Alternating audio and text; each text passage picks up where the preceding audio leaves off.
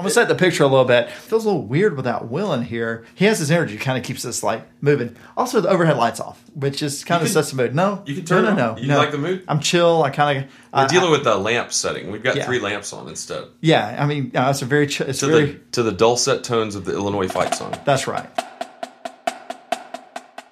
Hey, college football fans, this is Scott Duvall, and welcome to episode four of Waiting Since Last Saturday, a Georgia football podcast originating out of beautiful Athens, Georgia. Today on the podcast, we are one man down. Our Big Ten correspondent, Will Leach, is on assignment in Arizona, but he did call in long enough to bring us his sixty seconds of Illinois football. I've heard the report he filed, and it's a good one this week, about one particular obsessive Illinois football fan. I didn't know there was such a thing. So this week, Tony and I will try to hold down the fort and this show as we anxiously wait for Will's return from the desert. In a minute, listen out for Tony's now hotly anticipated U G A news and notes. We'll also hear what's going to be cooking on Tony's legendary tailgates during this year's football season. And later in the show, he'll give us his opinion on one of the most ridiculous-looking uniforms that an A C C school will be trotting out this year. And trust me when I say this, it's real bad. Real bad. This podcast can be found on SoundCloud and iTunes. Should you choose to listen to us via iTunes, while you're there, if you could subscribe, rate, and review our show, that'd be awesome. It takes less than five minutes, and maybe we'll give you a shout-out on a future episode. Oh, if you're ever so inclined to send us a tweet, you can do so by searching for at W S L S Podcast on Twitter. And without further delay, here's episode four.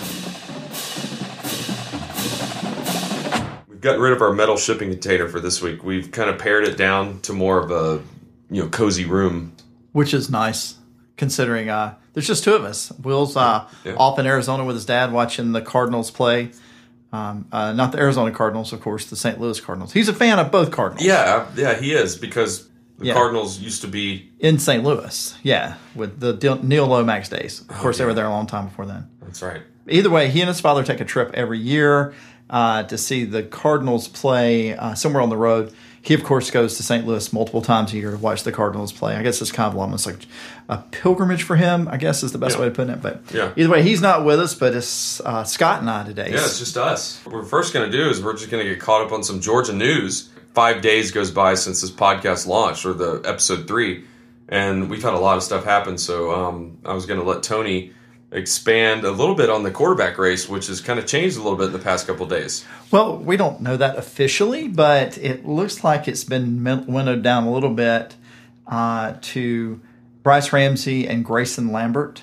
Um, you know, you can read a lot of things into what's going on, but the, the rumors are now that Brice and Lambert are the ones working with the ones and two, and they're kind of rotating now, which is a little more traditional when you see that when it's a two, two-man quarterback race. For all we know, uh, they've got Fatom Balta working with the ones in a hidden shipping container, the one we used last week.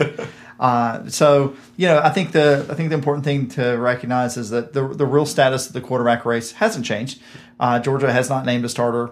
For my money, I don't expect us to until at the minimum after Louisiana Monroe, and still wouldn't surprise it surprise me to see us go to Nashville uh, with two quarterbacks seeing Su- substantive playing time. That's just my view. I don't have any inside information. Well, you need that. Three quarterbacks. Well, I think that's right. Uh, I think I think the the harder part is okay. You got to start when you start installing a game plan.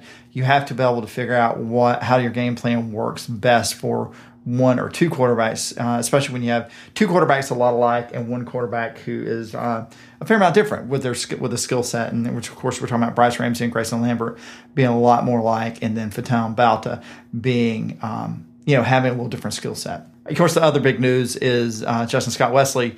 Um, I don't know if you saw Scott his tweets um, were a little cryptic, but it looks like he's probably going to to hang up uh, hang up his football uh, playing days and focus on coaching. Again, no inside information. That's a lot of tea leaf reading, but um, well, he, he put a hashtag coach me coach yeah, in one of his tweets. Yeah. And, yeah, I think that's I think that was kind of the thing that everybody saw that made him think that. And you know, whatever he decides to do, uh, he has been uh, he's been a damn good dog. And yep. I think I think everything uh, all of us would want the best for him, whether that is as a player or as a coach. I mean, we've had some pretty decent guys go out and be coaches. Uh You know, Thomas Brown, uh, for example. Exactly. For example. Exactly. Uh, so, you know, the thing, I think the sad thing for a lot of us is we were really excited about it, getting to see him play his senior year. Uh, and he's not he's, eligible he, for a medical? He is a senior, right? I think he is a senior. And I think he's used, he's used a medical red shirt already, I believe. Uh, I have to look that up. Hold on. I, I Let's go to the book. I do think I read something, and I was just wondering if you could clarify it. But he is a fifth-year senior. He had played too many games in order to qualify for that six year of eligibility from when his injury occurred. He redshirted eleven, so he ha- he has used a redshirt year. I don't want to say because right. I'm not well versed on the rules. Yeah, they could change. Uh, yeah, I'm not by no means a compl- compliance specialist. You know, the other the up- upside is is nearly everyone else that had been out. Uh, Davin Bellamy, Ashley Pruitt gave him some props. Uh, he's back and practicing with the ones. All those uh, some of those linemen that had been out are back with the out there practicing without the green zone. Uh, McKenzie's back out there and actually running well, the rotation. So. Um, you know, from an injury perspective, when you look around the S E C, particularly S E C East, particularly Tennessee, mm-hmm. uh, they've they've been hit particularly hard with the injury bug. Georgia, at this point, knock on um, IKEA veneer, I guess. Um, you can, you, you know, we've been fortunate that, that we've only had one major injury to somebody that we thought was going to be a contributor. Just as like a postscript for Justin Scott Wesley, I still remember that call that Scott Howard made when he basically won the game, what, against South Carolina two years ago? Uh, it was down It was down the visitor's sideline going yep. into the the, yep. the enclosed part of the stadium. That's right. That's right. That's when that's where the two state patrolmen fist bumped right in front yeah. of Spurrier. So uh, that's right. I do remember that. I said your heart your heart goes out for him. He is a he's a great guy by every, all accounts of people I've talked to that know him. He's been a he's been a dog through and through, and we wish him the best and wherever he does and goes out, and wish him all success and love. What about a little bit of update on defense? It looked like Jeremy Pruitt had spoken to the media and he kind of gave it right back to him as they were asking him questions. Yeah, it's interesting. I thought that his comments, he came close to making some praising comments about the defense, kind of feeling feel like he was above uh, he, that we're in front of where we were last year. But then they start asking about, you know, are you trying to temper expectations? Like, hey, y'all are asking the questions. Right. I, you know, I'm just answering. We got, you know, we lost all these all, all these defensive tackles. We lost two All S E C guys behind them. You know, we lost a, another guy got drafted that played a lot of good football for us. And this is kind of what we have to do. I think the direct quote is, uh, it's hard to replace guys like that. It happens everywhere. It's nothing to do. We've just got to do it. Uh, which is Jeremy Pruitt's speak for really like, get out of my face. I, you know, he is not, and he's not known uh, for, one, he's not known for mincing words, uh, and, which which I love about him. Yes. Uh, so if he gives you a quote, it's going to be some sort of meaty, self-depreciating. Right. Like the, o- the offense scored thirty-five. We're supposed to win. That's he, the kind of quote. What he did against now. South Carolina. He, he owned it last yeah, year. Yeah, I think that's right. And so we've gotten the Georgia talk taken care of. Is that pretty much it? I mean, what we're down to, what, eleven days? Is that correct? Days, Didn't that what your kid, what your yeah, daughter yeah, said? Yeah, my, my kids, my kids were excited this morning because they were all like eleven days to kick off, eleven days to kick off, which which I take to be a very proud parenting moment. Well, I think I think that leads us into a good segue. Yeah. You know, with eleven days till kickoff, you're already preparing for our Louisiana Monroe game that start kicks off at twelve o'clock on September fifth. Yeah, the hard part about noon kickoffs, you just really gotta you, you can't waste any tailgate time. I mean, that is really. What time you, do you get out? Do you break the rules, or do you? I'll be there. I'll be there at seven a m. I'll be there at seven. Let me be clear. I'll be walking at six fifty nine. I'll be walking with a table and some chairs to my spot. Okay. Look, I'm too old to camp out for a spot. I just am. Yeah. Um. You know, I. It's not. I, I love it. It is almost that important to me, but I'm just too old to have to do it. Right. So the seven o'clock is a perfect time because you know I don't have to run someone off a spot we've been at for now our sixteenth tail, tailgating season. So and you're not going to say where it is, are you? No, no. But suffice it to say, it's somewhere. Uh, it's it's actually very close to where the, the redcoats warm up. Because if you follow me on Twitter, you've seen me tweet pictures of the redcoats or whatever. So it's not impossible to figure out where I am, but it's a public space, and, and we try to be very careful with it. Yeah, you could do some kind of amazing race or some uh, scavenger hunt of people to find you for one of these tailgates coming up. Yeah. So since you've been doing it for so long, explain to me what your family tailgate traditions are. Well, the I think the, the first and most important tailgate tradition for our family, for our tailgate group, is we always try to make sure we're set up and ready to roll uh, as as early as possible. There's a there's a core group of us that usually go and, and get set up. Um, usually it's me and one of my children and a couple other people. The older they get, the more helpful they are. Uh, yes, that's actually true. Uh, so we have a little tradition. We get set up, and then we walk over to the Georgia Center and grab breakfast, uh, and then come back and get the T V set up. Uh, usually, you know, usually for the for the the, the first cocktail or, or whatever it is we're going to do while we're setting up the T V. For Louisiana Monroe, we're not doing a T V. The noon kickoff's just no need. Um, I don't need. I don't need Jesse Palmer, whomever it is, S E C Network will have on, uh, telling me how awful David something Pollock. is. Great. Right? Yeah, no, Pollock. He's, he's on the main show. He's on the main show. But for the big games, South Carolina, Alabama, you have to think almost automatic a three thirty kickoff. Missouri is probably had I think in, you had that on your blog yeah. a couple days ago. I read yeah, that. That was, yeah, that was interesting. Yeah. You kind of predicted what the game yeah, times that's would something. Be. That's something. So go ahead and get into that, because I know we got Louisiana Monroe at twelve, and you had a couple of uh, interesting comments that I read about the Southern game and the Georgia Southern game, that it might not be that twelve noon start that you're thinking of. Well, yeah, the S E C Network, ha- that that has changed the math, because those games almost automatically were noon or one o'clock kickoffs. Um, Southern was all virtually guaranteed to be a pay-per-view one o'clock, you know, W S B or whatever kickoff. That's not the case anymore. E S P N Network actually owns the rights to all those, those what they call the third-tier game. You know, we could be noon. We it's possible we get put slotted in at like a three thirty or four o'clock, or it's possible we get put at night. The hard part about it is L S U is kind of as a trade-off to get them to stop griping about having to play Florida every year. The handshake agreement was uh, that there would be more night games if this S E C Network had it. So, you know, that's that's all well and good, but you have to look at how the schedule falls out. That is Cupcake Weekend. This uh, is that Southern? No, Southern's not. Georgia Southern is cup is Cupcake Weekend, and actually that's one of the more compelling games that weekend. Right? They they certainly are going to be one of the top two or three teams in the Sun Belt. So you have what? Who, at least all the three of us believe uh, Georgia is going to be at that point.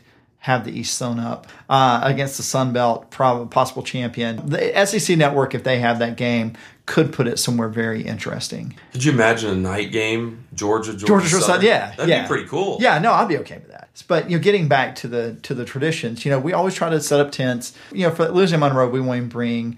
It'll be almost like a road tailgate because, yeah. you know, we're getting there at seven. We'll break down at eleven. I think all of us want to get into the stadium fairly early for the first game.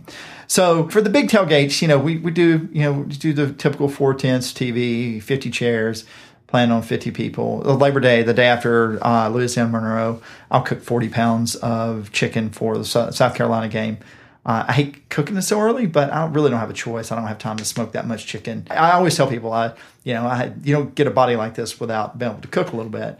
Uh, you got to work at this. You know, I take a, a great deal of pride. We put on a pretty nice meal for people. You know, we usually have at least one big protein and maybe another smaller protein, a couple pans of mac and cheese, a couple pans of, you know, butter beans, black-eyed peas, uh, cornbread. And, of course, we and then we always have a separate table that's the uh, – you know, the snack table, the, the what people bring to snack on. The challenge with South Carolina, it's almost a three-meal game with the six with the late kickoff, with six uh, six thirty kickoff. Probably what we'll do is maybe brunch and then early dinner. We, we will probably have a brunch uh, eleven o'clock something, and then try to do you know the main meal at three or three thirty. Then that works out because then after the game, everybody wants their late night. Yep, that's right. That's right. We that way so you we still get your three square meals. Three a day, square meals just a, day. a little later. Yeah. That way we also can eat and then break down uh, and be in the stadium plenty of time for that game too. So what time? I mean, I know I've, I've been tailgating for many years too. Nothing like the way you're describing, but it takes some time to break down. So what time? Like okay, so it's a noon kickoff. In order for you to get there to see all the pregame festivities. Yeah. What time do you have to start breaking down? Well, for a noon game, we, we can start breaking down a few minutes before eleven because really only you'll have a couple tables, a few chairs, and a couple of coolers. So South Carolina will take longer. Yeah, South Carolina yeah. is a thirty-minute at least, um, thirty-minute at least. And you know, basically what we do is we, we have four of us that are in charge of breaking down. I break down the satellite T V and everything. My tailgate husband is responsible for, for getting together everybody to break down, you know, get the tents put away and, and mustering people to get their chairs. So basically what we do is ask everybody, sit in a chair to stand up and put their chair in a bag and pile the chairs up. Right. Uh, and then, you know, we'll have somebody else, usually my wife or someone else, uh, like draining the coolers uh, and that sort of thing and putting food away. Uh, and then the last thing is we wipe all the tables down and put the tables away. And then I go to the trailer and make sure it gets loaded in in a way that it's not people just piling crap in our trailer. You know, like I said, it takes about thirty minutes, but, you know, usually usually we have everybody – people. It's not people are unwilling to help. It's that people don't really know what to do. Uh, and we have found that the more we put into saying, hey, we need your help, the more likely they are to help. Yeah, I tend to wander off when it comes time to break yeah, down. Yeah. You know, I'm one of those guys that just like, hey, I got to go yeah. run over here. Well, for the six thirty kickoff, we'll break down at five. Six. Uh, six, six o'clock kickoff. Six o'clock. Well, yeah. Then we'll break down four thirty. Yeah. So, now, what do y'all do? You don't want to know what I do. We used to tailgate at the Sigma Chi house. Uh-huh. Um, that used to be on Lumpkin, and now it's like a brand new building. Mm-hmm. You know, they they bought it out from under us, and now Sigma Chi's downtown. Um, and then after that, we moved to the Hull Street deck. Yeah. Right on the front corner. We did that for about three, four years. It was sweet. And then what did they do? Expansion. They changed Hull Street around. They kind of blocked all that off. And so then we had a year of being nomads, yeah, where we went downtown. That was a hell of a time. Yeah. You know, we, we bar tailgated. And yeah, we've tablegated for uh, the later games. Those those Georgia Tech games are twelve thirty kickoffs. We've tablegated for those, mm-hmm. um, especially, you know, right after Thanksgiving. Uh, especially if it's going to be a cool, cool right. morning, cold morning. Oh, we'll yeah. table game. Yeah, uh, go to the Mayflower for breakfast. Yeah. And then, yeah. yeah, walk over to Walker's or wherever. Yeah, we do all good on the deck yeah. upstairs. Yep. Yep. Yeah, and then and then the past couple of years, right near the railroad tracks, nice place, but you know, it's just I think we're just disappointed over the fact that it's not what it used to be. Yeah. But you know, hey, we've all got young kids. Yeah. And it's kind of sp- sporadic. And what Jennifer and I've done lately, or the past couple of years, is dial up on our phones like, "Hey, where are you at? Where yeah. are y'all at?" And stop by. Yeah. Your so your social tailgate. Well, yeah, yeah. Jennifer loves the social tailgating, and um, so that's been that's been pretty good for us. And plus, a lot of times, my boys made eight games last year. Wow. So they're with me. Yeah. So there's no yeah. more, you know, I might have one or two drinks during yeah. the day, but yeah. I mean, it's it's all it's all about, you know, taking them around. And, and luckily, I've raised them to where they've been going to football games since they were in their infancy. And so they're used to it. Yeah. You know, and so the, and they're asking good questions and they're interested and they're not saying, "Hey, let's go get the Dippin' Dots again." Although, you know, that only happens once a game instead of like three uh, or four. Yeah. So th- that, that I think that pretty much sums up the, you know, what Tony does, what I do. We'd love to hear what y'all do. If y'all have any kind of tailgating traditions, you know, hit us up on Twitter at W S L S Podcast. Going to the next phase of this conversation, we have both traveled to a lot of S E C games. Or I know Tony's been to a couple uh, more national games out to Arizona State. Didn't you go to? I didn't go to Arizona. You, you went to Colorado. Went to Colorado. You went to Boulder. Yeah. Okay. Um, so just give me like your top three overall impressions. We're not going to break down the whole S E C and tailgating, but give me your top three. Like, you know, for instance, if it were for me, I'd say right on the bridge. It, on the Tennessee River near Calhoun's up in Knoxville. That's a great spot that we've been. I love Georgia, Florida. Um, the hard part about Georgia, Florida for a lot of people is that it's a mess. Right. Um, if you find a great spot with great people, it is just the most awesome time. Uh, and we're fortunate that we're in a place where it's easy to get to, easy to get in and out of. We tailgate with a, a fairly large group that, that's not – I mean, our tailgate group joins several other tailgate groups essentially. And and they actually do a jam-up job of just straight-up hospitality. Where do you go? Uh, we're actually right down uh, really close to the stadium, not quite under the bridge. There's a couple of like restaurants, and, and but we, we have parking in that area. And then uh, they, they take care of the food. That's uh, awesome. They ca- actually cater. So you don't you don't take your big uh, trailer no, down to no, Georgia? No, okay. no, no. We've we we've done that before. I actually haven't been a part of the tailgate crew that's done that, but back ten, fifteen years ago, uh, they used to take the trailer down there, and it was uh, you know, it's hard with the trailer at, right. in Florida because you got to buy two spots. You need to get there early enough to make sure you have two spots back to back. Otherwise, you're basically parking a trailer on the side of a road, um, which I'm not against. But not against. So I'm still going to place Florida number one just for the scene. Um, I, it just, it's cl- I, mean, I grew up in South Georgia. It's close to Jacksonville. Uh, it's just a really neat place. So to you're, you're not you're not a fan of the discussion of home and home, or you know every no every other no no of course not of course not. I think I think Georgia Florida is one of the top easily top five uh, neutral site rivalry games. I don't see any reason to mess with that. I agree. Um, I just I just don't. Right. Um, you know, I've only been to one Tennessee game. Um, really? Yeah. Uh, it was and I was in college. It was the the um. The Preston Jones comeback game where he almost brought us back in nineteen eighty-nine mm. against a very good Tennessee team. I think it was sixteen fourteen was the final score. And I had a great time there. But I tell you what, an extremely underrated place to go to, Lexington, Kentucky. Easy stadium. They're nice they're, to you. They're really nice. It's like how we are to them in basketball. Well, we used to be. Last last year's yeah, basketball game yeah, was kind of yeah. kind of crazy. But yeah. but yeah, you're right. Because I've been um, up there for that where we went to Keeneland. Yeah. And then did the yeah. races. And unfortunately, it doesn't time out that way anymore. It seems well, it like. just depends when the fall meet is at Keeneland and mm-hmm. where the, the um where we get set in the schedule. But even without it, Lexington's a great town. Yeah. Uh, there's plenty to do. You can do the bourbon tours. Um, you know, it's just it's just a neat town. It's such an easy place to get around. What would be your third? Um, I would throw Arkansas and Fayetteville in there. Really? Uh, yeah. Now, now, understand. I haven't been. I haven't been to Oxford. I haven't been to a night game at L S U, and I haven't been to, to Tuscaloosa. Um, and L S U was really hard. It was really a, an interesting experience for me because it worked out that we, you know, we stayed in New Orleans, which was a lot of fun. Um, now I think about it, yeah, L S U is better. I just talked myself into it. Um, you know, L S U is a lot of fun. But, you know, we had a great time in Arkansas. It was a it was a fun trip. Um, their tailgating scene there is really weird. I mean, there was no one out before the game. I mean, we went to Doe's Eat Place, basically opened them up at eleven forty-five or whatever time they let us in. And, you know, we didn't see many Arkansas people until we started to the stadium. And then once you get to the stadium, you kind of walk across campus from downtown Fayetteville, and there's the stadium. So it's not a tailgating scene as much as it's just a fun town. Yeah. Uh, but, you know, I think it's uh, I think L S U's scene itself uh, far outweighs anything any, anything else I talked about other than Georgia, Florida, and, of course, our home.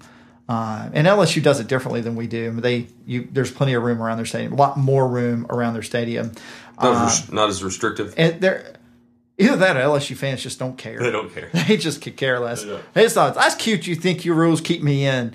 The, the other the other thing about L S U is that, you know, there's a running kind of like joke about mm-hmm. L S U. Mm-hmm. It's like, you know, either get welcomed in or get get threatened to get get your tail kicked. And both can happen. Right, right. Um, and it's not – it's almost funny. You have to you have to understand kind of like, okay, how serious is this and how serious is the other one? And we walked past a couple tailgates and, of course, had to – you know, we had one guy threaten to to, – to, you know, uh, it's some, there's some comments like tiger bait, uh, like – like tiger bait. And the guy's like, hey, come on, try my gumbo, try my gumbo. So I'm like, I'm just like, I'm really, really suffering from whiplash. I'm going to need a minute. Um, but, you know, it's a, it's a fun scene. But Tennessee is, um, I probably won't go back to Tennessee unless I can afford to stay downtown and not have to drive into yeah, the town. From Sevierville right, or something. Right. Uh, I get in on Friday night, leave Sunday morning. It's just not, it's not worth trying to make the, the track, uh, the, the, the track from out of town into town and back out of town. It's just not worth it because yeah. Tennessee, Knoxville for a city the size it is, is in way worse shape than Athens dealing with a crowd. Right. It just is. Right. And, and part of it has to do with the fact that it's a bigger city and it has fewer roads and mountains to deal with. Right. But it's just, they do a lot worse job. It's kind of like traveling through Gainesville, Georgia. If that lake gets in the way, there's only a yeah, certain it's yeah, traffic is just gnarly at times. I didn't you think know, about, so, I didn't think about that. Yeah, you got so. the mountains there. I don't know. So what are yours? Well, I, I tell you where I don't like. I've been to Columbia, South Carolina. Yeah. What is it about South Carolina fans? Um, the, he, here's the thing. Here's the problem I have with South Carolina fans. One, you know, and I don't. I don't. I'm not taking anything now, away they've accomplished and, and in the past is this, few years. Is this? Could this be said for any S E C fan? I'm fine with an Alabama fan acting this way because you know what? They've got They've like earned fifteen it. titles. They've earned it. Yeah. Although they're not they're not that Alabama fans are like yeah. Roll Tide. They're not, you know, uh, whatever it is, go Cox, I'm gonna kick your you know yeah. I don't know. There's just something about So are they the number one in your in your book of annoyance factor or is it Auburn or what? Oh, it's Florida. It's Florida. Florida fans. Oh, Florida fans are worse. Um, South Carolina fans are like Florida fans, but we've had a real rivalry with them. One and two, when they're not winning, they're they're, they're pretty good about stepping back. Yeah, uh, we saw that last year. Yeah. I mean, there were a lot of really like. I mean, this is after they beat us. There were a, really a lot of Florida fans walking around going like, "How'd we do that? We we just we just won that game." Yeah. So as far as you know, fan bases go, Florida not even close. Uh, and then and Auburn's probably second. And I have a sister-in-law who's an Auburn fan. Uh, it's a mixed marriage. I can't talk about it. Uh, we're just the polite thing to do is not bring it up at family functions. Right. Um, but the you know South Carolina is from a pure haven't accomplished anything. And yes, I know. Please tweet me. Yeah, we kicked your tail. Blah. Yeah, I know that. I'm just talking about over the history. When right. when you win your second A C C title, give me a call. The fact of the matter is, is that it's a um, It's a fan base that, that so desperately wants to be there that they think their way of getting there. It's almost like it's almost like nouveau rich, and they've done it with credit cards. Yeah, um, it's just really gaudy, and that stadium is just there is no easy way in and out of that that site. There's no place to tailgate there, and in that music they play that gets the crowd ramped up. The yeah. you know what nineteen circa nineteen ninety-eight you yeah. know dance yeah. hall music. Yeah. yeah, I sound like an old man. Well, I went. I went three years ago for the for the debacle game. Yeah. Um, the only good thing to come out of Columbia is I twenty, but uh, the you know the the debacle game uh, you know, we pulled up and we had this tailgate spot. Mm-hmm. Uh, using I'm, I'm using air quotes. Air quotes. Um, is like we backed up to the back of a rundown warehouse that looked like it was the back lot for the Mad Max movies. Mm-hmm. Like literally. Mm-hmm.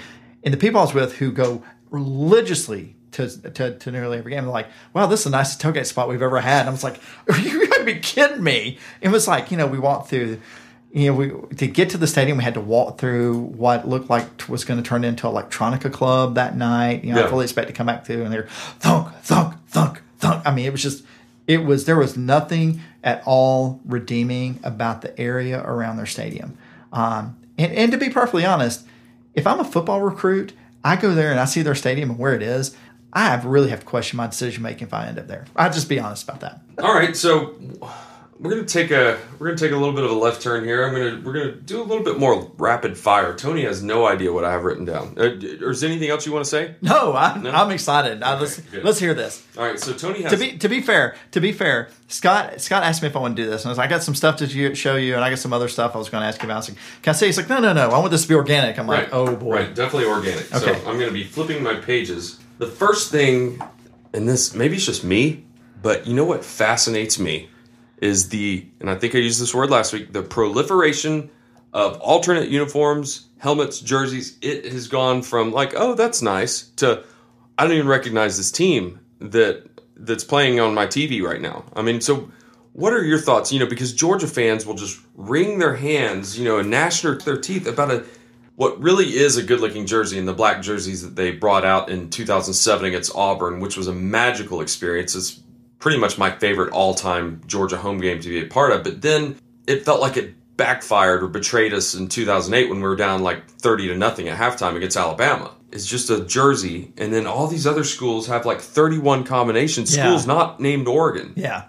Um, you know, I'm going to put aside the argument that it's for recruiting. The kid, the kids like it, um, because I can't, I can't argue with that. Maybe they do like it. You know, I said last week I think we should go back to the old system of, you know, the free for all bowls and three national champions who get voted on. Right. I mean, that was that's the college football that I loved. Um, so I think it's easy enough for me to say that uh, on the record, I'm not a fan of of alternate uniforms, particularly for Georgia. I mean, I, you know, I think I think we should wear red. I think we should wear white on the road.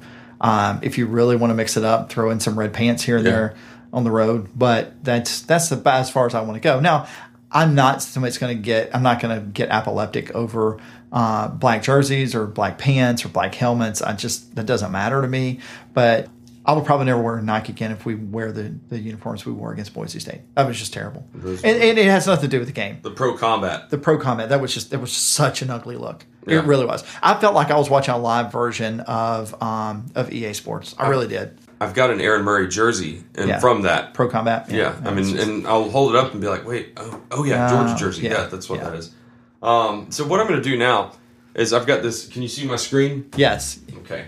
This is an article from two four seven sports dot com, and it's basically talking about the two thousand fifteen uniform changes of some Power Five schools. So I just wanted to quickly scroll through this, and you know, you give me a quick ten-word observation on what you think. Yeah. So the first one we have here is uh, U N C, North Carolina. Basically, they're going to have the Argyle look that they. You know, yeah, that's, from the, that's fine. I, I think it's just, that's good. It's just piping around the neck of the jersey, right. I guess, on the arms. And they've already been doing their zero black third or zero dark Thursday.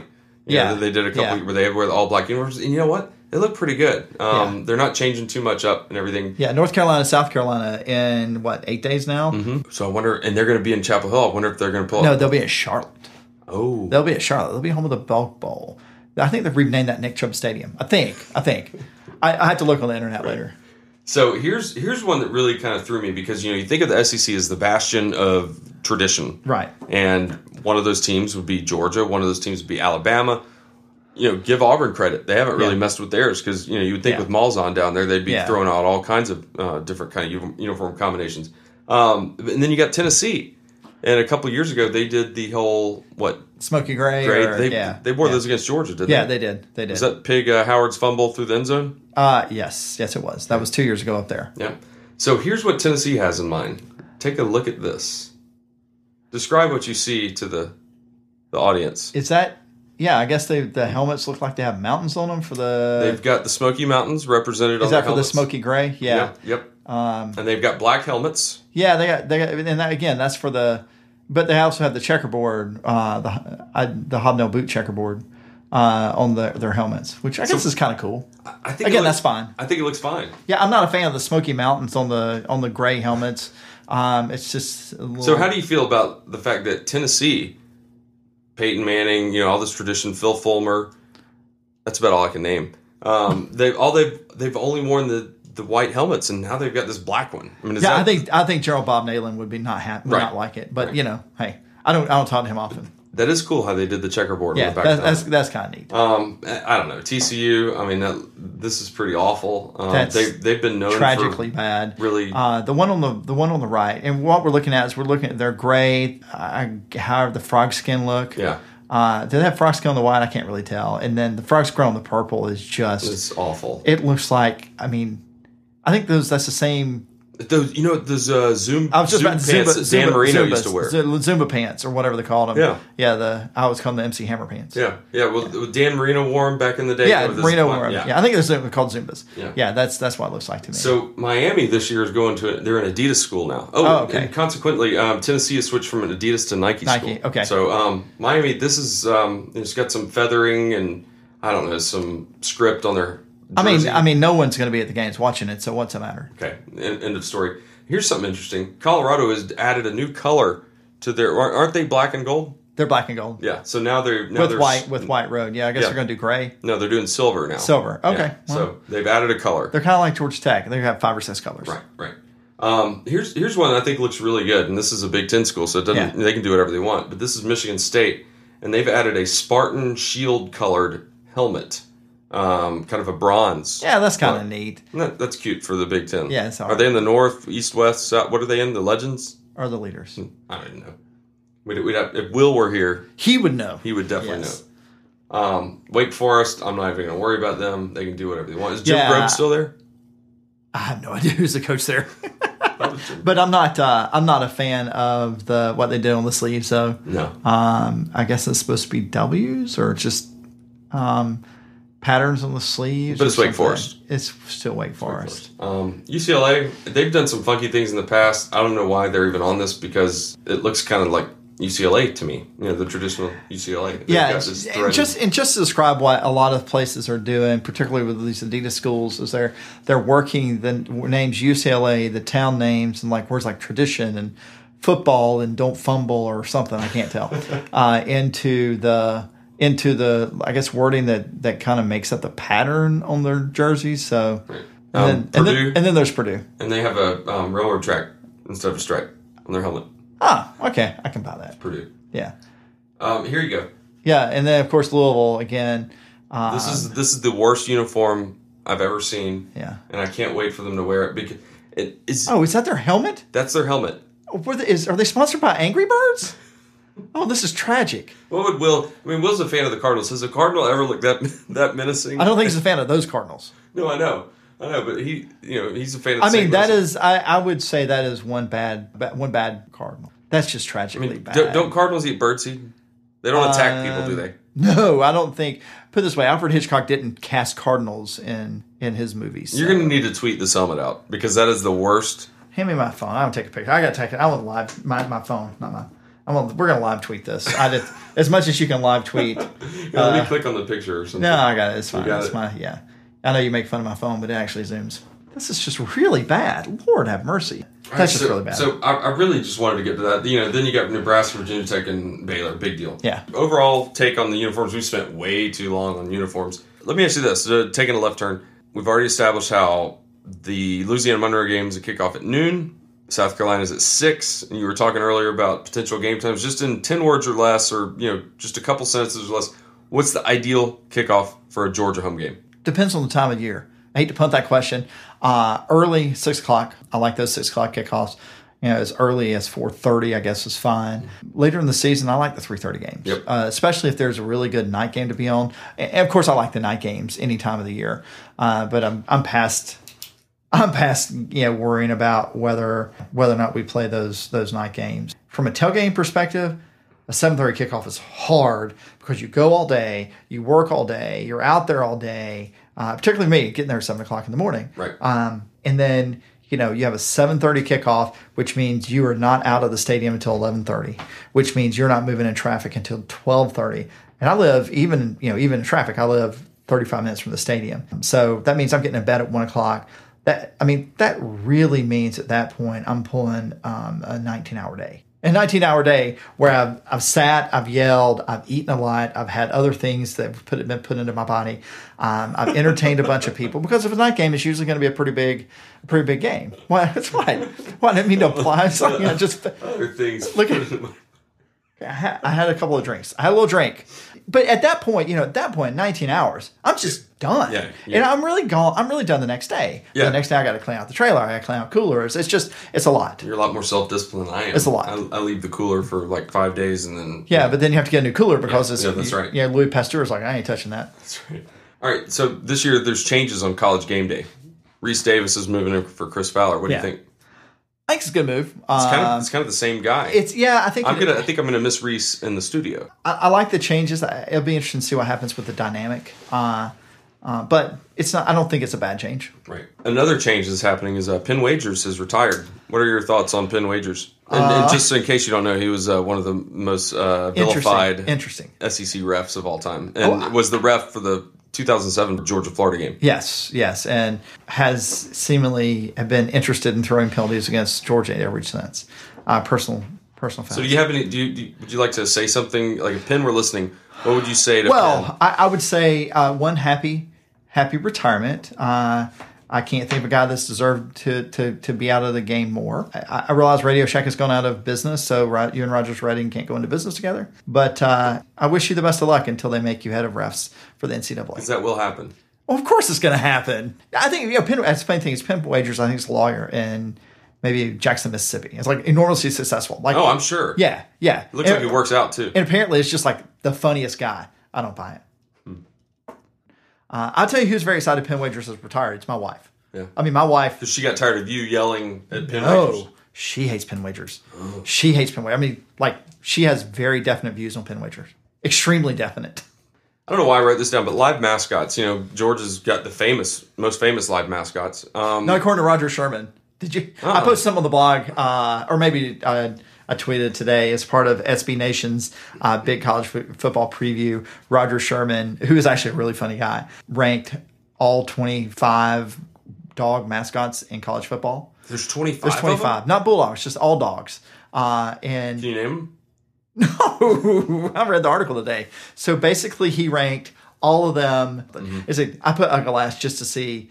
Uh, just to see what, what what would happen with Georgia fans when they see their beloved floppy or mascot last. So oh, that's, I thought it was that's a really high level troll. Well, I thought I thought he would. I thought he, you were going to tell me it's because Russ has been filling in for the past couple of years. No, Russ hasn't been filling in. Russ is a bona fide Ugga. Bona fide. He has his own Ugga lineage. My kids call him Russ. Well, I, you know what? He's Russ to all of us. Yeah. I heard the new one's going to be called Q. Q with a Q U E. Yeah, Q? Like barbecue. Yeah. All right, you've been to a lot of stadiums across the country. What is the best, besides Sanford, what is the best stadium to watch a game? No matter what happened, really, where you sat there and looked around and you're like, this is, this looks really good. L S U. Um, where you kind of take it all in. Yeah, the sightlines are great. The um, the fans are great. I mean, Tennessee's an imposing stadium. I mean, but but they say it holds, like, what, one hundred eight, and it really probably holds about ninety. Yeah, I don't they know what they hold, seats. But they squeeze those seats.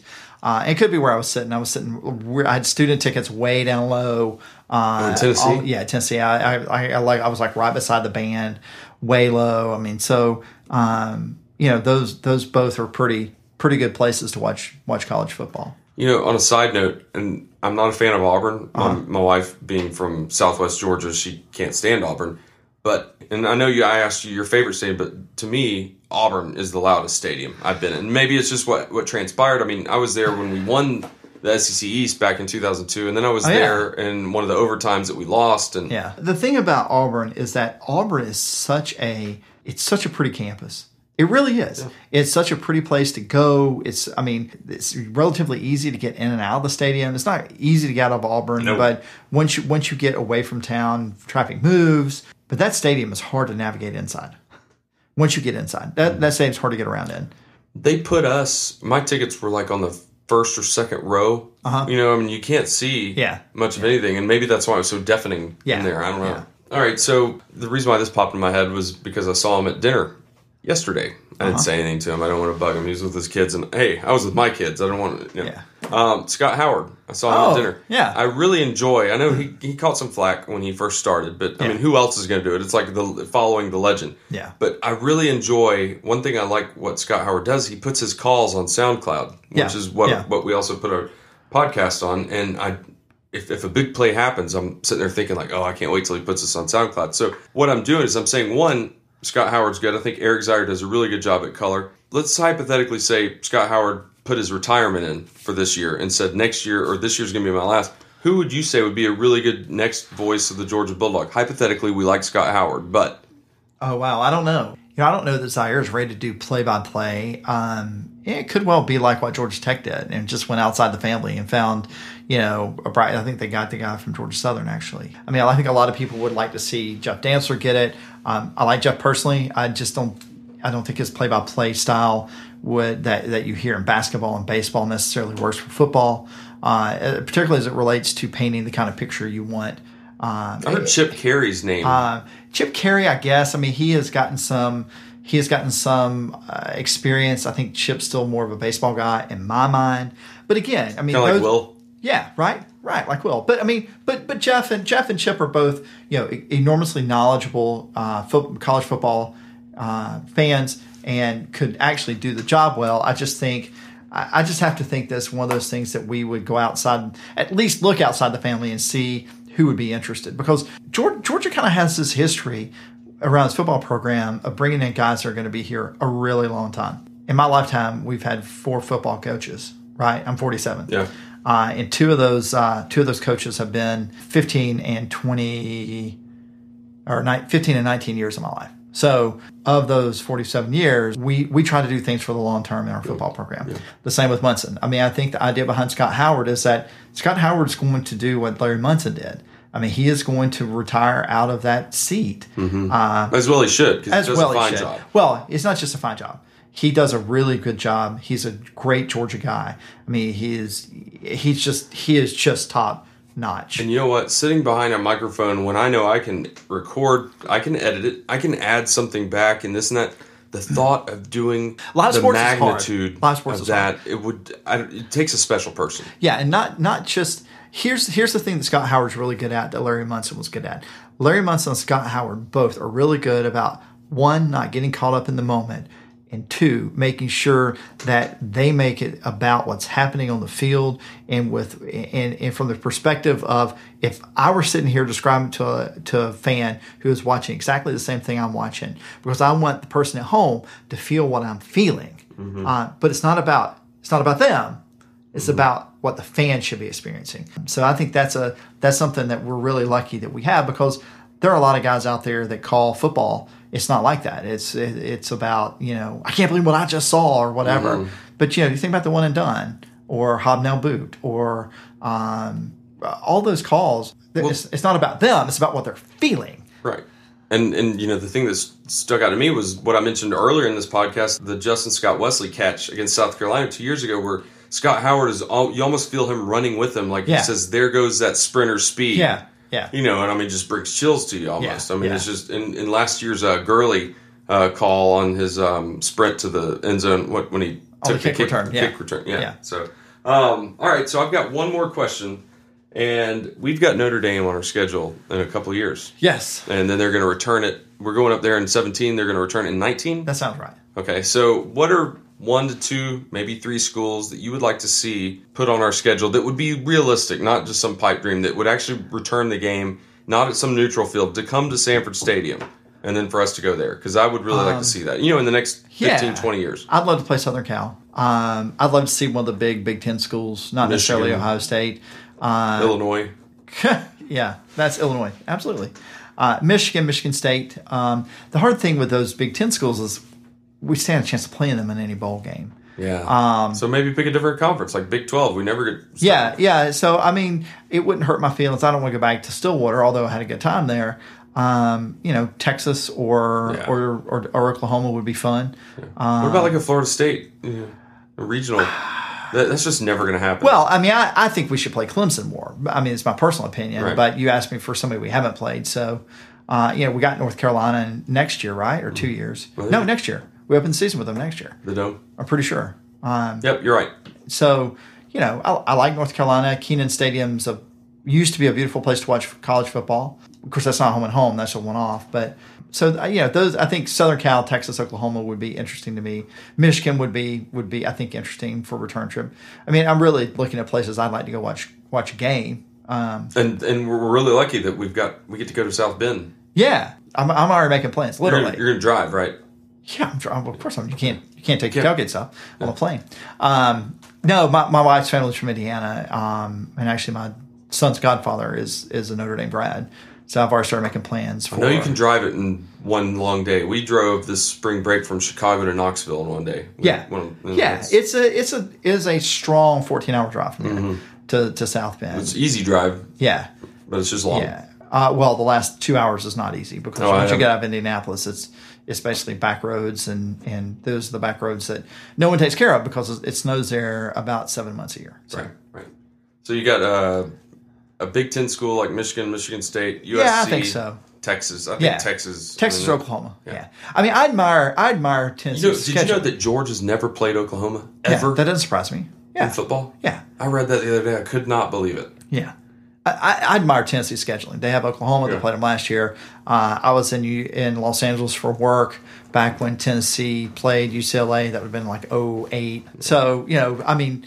I admire that. I, I think it's good for your brand when you go out. And I think the college football playoff is really going to force schools to look at that. I think the, the downside for those smaller schools is that you're going to see fewer payoff games uh, than you would have been seeing recently. Right. Um, because schools that want to be in the playoff have to be very aware of their profile. Now, schools that are looking for that guaranteed sixth win, seventh win, so they, they get a bowl, mm-hmm. I don't think the opportunities will, will go away there.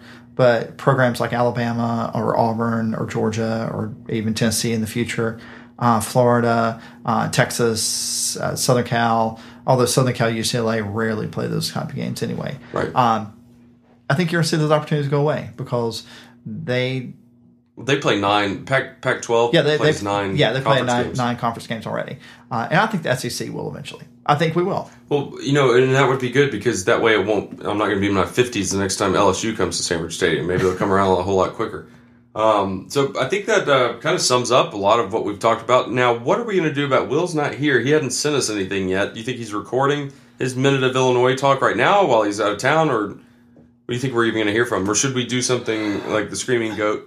Do you have well, anything in mind? No, I, I don't have anything in mind. I do think... Can uh, you do the sixty-second no, Illinois? Well, I think the only thing I'll say about Illinois is I agree with everything he said. Uh, I think Tim Beckman gets seven wins looking at their schedule. Um, I have talked to some some very knowledgeable Illinois fans that internally he is not in as much trouble as uh, as the media lets him, puts him out to be unless another thing breaks uh, or something in this investigation yields like...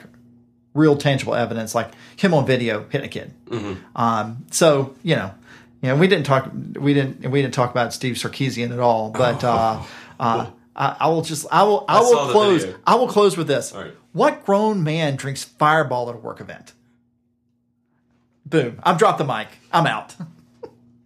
Why don't you say what we're gonna we're gonna cover next week? Oh yeah. So next week, Scott. Yeah, what what, are, what are we doing next week, Scott? So next week is that we're game talking week? About football next week, Scott. Next week's game, real week. Actual football. Louisiana Monroe, the Warhawks visit Sanford Stadium, and I guess what we'll do is like a lot of sports talk shows is how they make their pick'ems. You know, maybe five or six games. Yeah. So yeah, that's a good point. We we do have a um, we do have a uh, Waiting Since Last Saturday podcast pick'em out at Fun Office Pools. You can find that. Uh, I just retweeted it. A can few you give minutes. The website?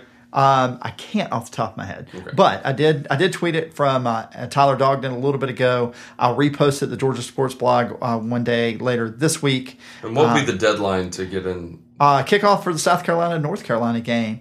Uh, we're gonna. Our plan is to have all the relevant S E C games. Uh, probably even we'll throw uh, Cupcake Saturday in there. And we're gonna have Illinois every. Yeah, Illinois. well, Illinois clearly Illinois, and I'll probably throw in several games of national interest. Um, so you have to think. Uh, well, I guess now Texas A and M is the S E C, but uh, that first weekend, I can't think of any, I can't think of any game off the top of my head. Alabama, Wisconsin. Alabama, Wisconsin. Louisville, Auburn. Texas A and M, Arizona State. Texas plays somebody's t- somebody too. Virginia? Texas Notre Dame. Oh, that right. That'll be a one. Virginia of plays U C L A. Uh, Virginia Tech plays Ohio State. Okay, there we go. Uh, Virginia plays U C L A. So those games will be on there too. Um, but uh, take a. But we'll. My guess is, is what we'll do is we'll we'll spend a fair amount of time talking about our upcoming opponent with U L Monroe, which probably will do a lot of Warhawks. Um, but then we'll go with uh, we'll we'll go into national games of interest. We'll review what's happening with the S E C. Is it going to be like a Leonard's Loser type thing, or is we just? Oh, I don't do... think we can replicate that. That seems that seems awfully ambitious for I us. I wish we had some old. Maybe we could find on the interwebs some. Old... Oh, I can do Leonard's Leonard's Losers, Auburn, and a close one. How that's what bad was it? That's really good. I spent a lot of time on Saturday mornings listening to Leonard's so Losers. So do do a Leonard's Losers for Louisville, Auburn. All right, all right, here we go. Bobby Petrino's Angry Birds come to Atlanta to take on Gus Malzahn's Flying Tigers from Auburn. Now, the Auburn Tigers have quarterback questions with new Jeremy Johnson. Is that his name? Jeremy yeah. Johnson. Okay. Jeremy Johnson coming in, but their defense looks tough. However, Petrino's offense combined with Grantham's tenacious defense, Leonard's loses, loses Auburn. You know, he used to, he actually used to work, um, he had a place up on Commerce Highway, right there on the right, uh, right before you got to the the Waffle House. It's now the dog place or something. Mm-hmm, mm-hmm. Uh, he used to sign Leonard's Losers. I used to come out and it's like, that's the craziest thing. I knew a guy that ran. Do you remember uh, There's No Such Thing as a Free Lunch, the coupon magazine? Mm-hmm. He a friend of mine ran that, and it was in the same building as Leonard's Losers. He said, I'd see Leonard Potosis just walking around. I was really? like, I was like, what's he like? I said, I was afraid to talk to him. Leonard's Losers. Auburn. But that feels he, good to say. He always he always did it by certain. He gave the loser and the points. Oh, did he? Sally, I, that points that makes sense to me when I was was seven. Yeah. So no, that's so you think you think Louisville's going to beat Auburn? In the I have no idea. Well, I hadn't I hadn't thought about it. Although I, I think it's possible. Uh, Louisville's going to be a good football team. Um, the the real question is how good they're. If you get Auburn, you got to get them early with Jeremy Johnson starting and. I don't know. Remember, uh, remember Wazoo almost beat them a couple years ago, and then Utah State went down to the Plains. Yeah. Oh, I remember them. that. Yeah, I don't. I, I mean, Auburn to me is one of those teams that's really a question mark. I just think it's. I mean, one of their did question you mark. see? Did you see this? You, you posted us on um, your Twitter feed where everybody in C B S, well, all but like two guys picked, picked Auburn. Auburn. Yeah, yeah. And everybody picked Georgia. Yeah, yeah, yeah. I, I I had the feeling there's a lot of picking of Auburn the same way some people pick Tennessee. Is that They just think if it's not that they think Auburn's going to be that much better than Alabama. They just look at it and think, well, if there's a year to not pick Alabama, it's this year. Yeah. Um, I don't, I don't buy that reasoning. Their defense is going to be pretty good. I think they're banking a lot on Jeremy Johnson being a better, a lot better quarterback than Nick Marshall was at throwing the football and just as good at running it. And that's just not the case. Mm-hmm. I mean, I think he's better at throwing the football. Yeah. Um, and that actually helps Malzahn's offense out a lot. Um, but, but Nick Marshall was just uh, so dynamic, right? He was a perfect fit for that. Right, and they were still eight and five last year. Yeah.